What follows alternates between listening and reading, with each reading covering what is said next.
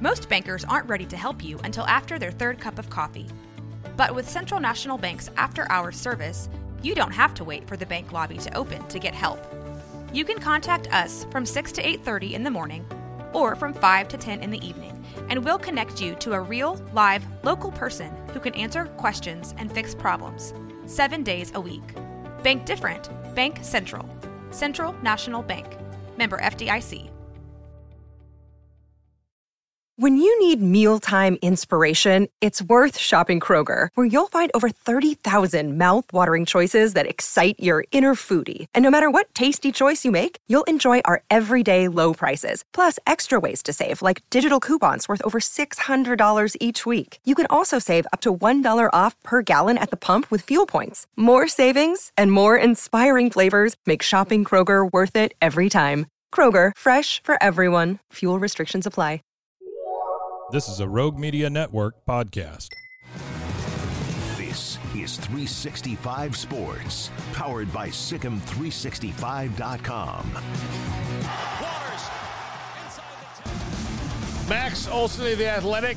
Uh, very nice to carve out some time for us today because uh, Max is, I know, like, you know, Mike Norvell or Lane Kiffin can claim to be the portal king, but Max is the true portal king because he has to monitor all of it for the Athletic, and it is portal season. I know this is probably at the point now we're three years into this thing or four years in um, that nothing surprises you, but are there guys in the portal that did take you back a little bit?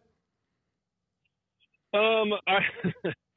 I think there are names that are going to enter the portal in the next few days that will surprise some people. Yeah, I mean, I think there's just a lot of a lot of rumors right now, um, especially this quarterback market. I think it's it's it's extremely active right now and uh, is about to get crazier. Um, not just with the underclassmen that'll enter on Monday, but uh, but over these next few days, the guys that are grad transfers. Um, surprises, no. I mean, I think we're still, you know, this this phase before December fourth is really primarily grad transfers because um, they can enter at any time. And then it's really guys leaving programs where they, they just had a coaching change. So uh, in some ways, you're not surprised by some of the groups of players you're seeing. Some of these schools that are getting pretty hit hit pretty hard, like a you know an Indiana or Middle Tennessee or UTEP, you know that had coaching changes.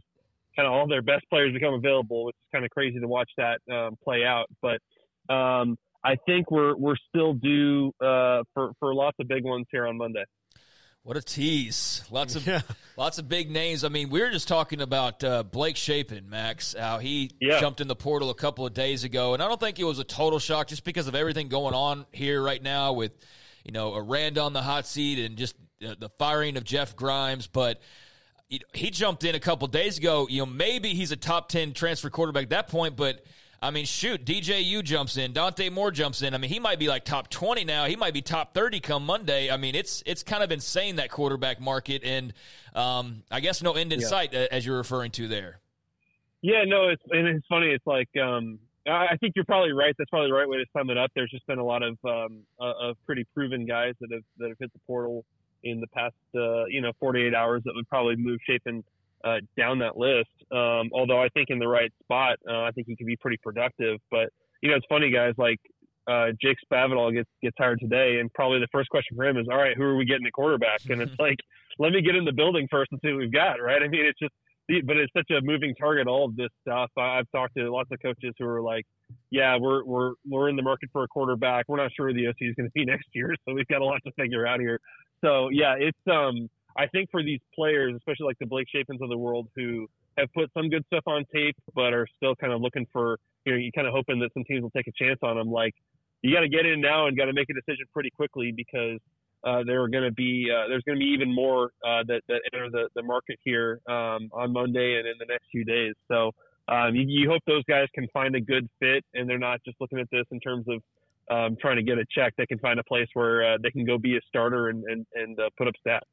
Well, you mentioned his name, Jake Spavital. The news coming down today that he will be the man to uh, take over the Baylor offense post Jeff Grimes and, and post Blake Shapen, most likely as well. Um, your thoughts on him, Max? Uh, has been around Texas quite a bit, been at Cal most recently, but what do you think about that choice by Dave Aranda and the change uh, in direction there? Yeah, I'm a big fan of Jake Spavital. I thought that um, you know got to know him a little bit when he was at West Virginia, and I thought you know certainly you saw in, in their build up in Dana's final years there with Will Grier.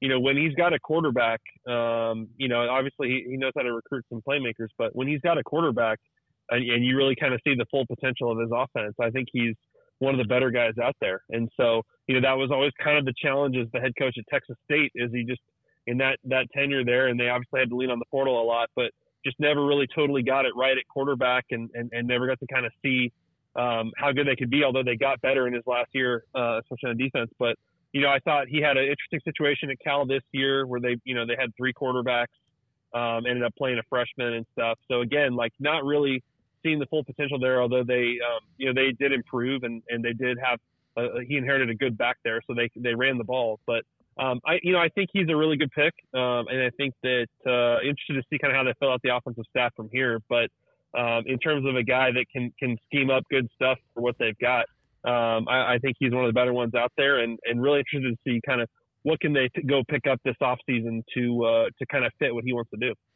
Max, what do you? It, I'll just tell you, and I'm sure you you know this from from reading about it or, or seeing it, but retaining Dave Aranda was not a popular decision here uh, in, in Waco. What, I nearly spit out my diet coke when you said that. to yeah, say the least, it was, yeah. to say the least, it was not the popular decision with the fans. Um, what, from your perspective, from the outside looking in, what is that decision? What did you think it was a good one to bring him back? Do you think that you know what is he going to have to navigate here in this next year? I think um, I, I, think it's clear, um, and it has been clear all season that Mack Rhoades did not want to make a coaching change, uh, despite despite all the the, the really um, bad results on the field. I, I I think it's very clear Mack Rhoades fully believes that Dave Aranda is the right guy for this job, that he can get this thing fixed. I think um, I, I can understand the frustration because I think if you're if you're a fan and you you went to these games this year you're like, where's the momentum? Where's the thing I'm pointing to and feeling like, all right, we're going to be a lot better next year. I I understand like the the belief of like, oh man, there's there's good young players in this program and guys they had to roll out this year and play as freshmen and you hope that they're they're better a year or two now and you kind of just had to take your lumps this year. And look, that's also kind of where the Big 12's at, right? I mean, there, there's just not easy games on the schedule anymore, and there's certainly it's not going to get easier next year. But you know, I, I think it's a really critical offseason um, for for a staff that's had a lot of turnover under Dave Aranda um, already, and, and, and so I'm curious to see. You know, I think Spavital's a great pick. Um, I think they're going to have to you know be pretty aggressive here in terms of upgrading the roster to get it competitive uh, with with the rest of the Big 12 and and be more aggressive in the portal. And that's probably going to be expensive, but that that's that's what you got to do. And uh, you know, I think I for what it's worth you go look at West Virginia this year.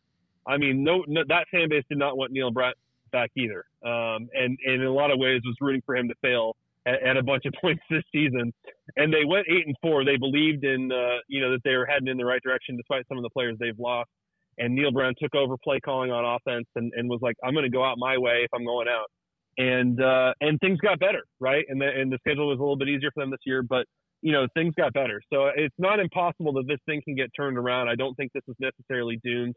There's an example of it in the conference this year, but man, it's going to take a lot of hard work to catch up to the rest of the conference. Max, you had a piece on uh, Oklahoma State and the run that they've been on, and uh, obviously taking a focus in on their defensive coordinator. Texas, the big challenge on Saturday, the final send off for the Longhorns. They want to go out obviously on top and with final bragging rights. But what do you make of this game? And and obviously uh, the Oklahoma State side of things, just what it took to get here, even taking a couple of lumps throughout the season.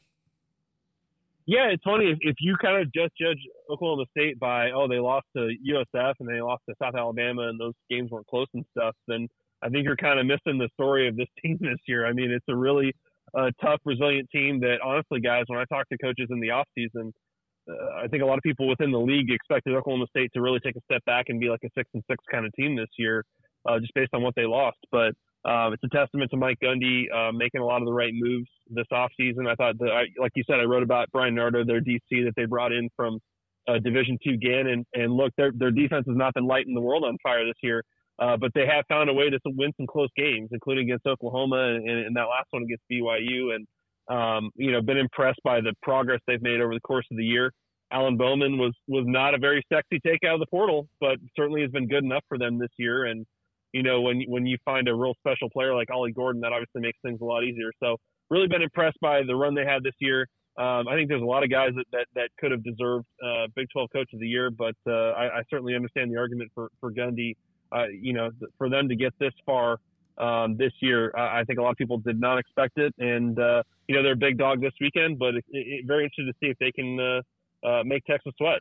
Max, uh, I know you got to go. Uh, we'd, we'd love to talk to you for like 20 more minutes, but thanks for having like it is portal season, and like I said, you're the portal, you're the real portal king. So uh, in, enjoy the weekend as much as you can. I know you're going to be insanely busy, but Max, thanks for uh, for hopping on. Uh, we'll talk to you again next week if you're not like just swamped in in stories that you have to write.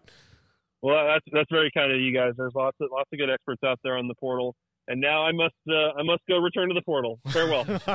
Best of luck. there you go, Max Olson.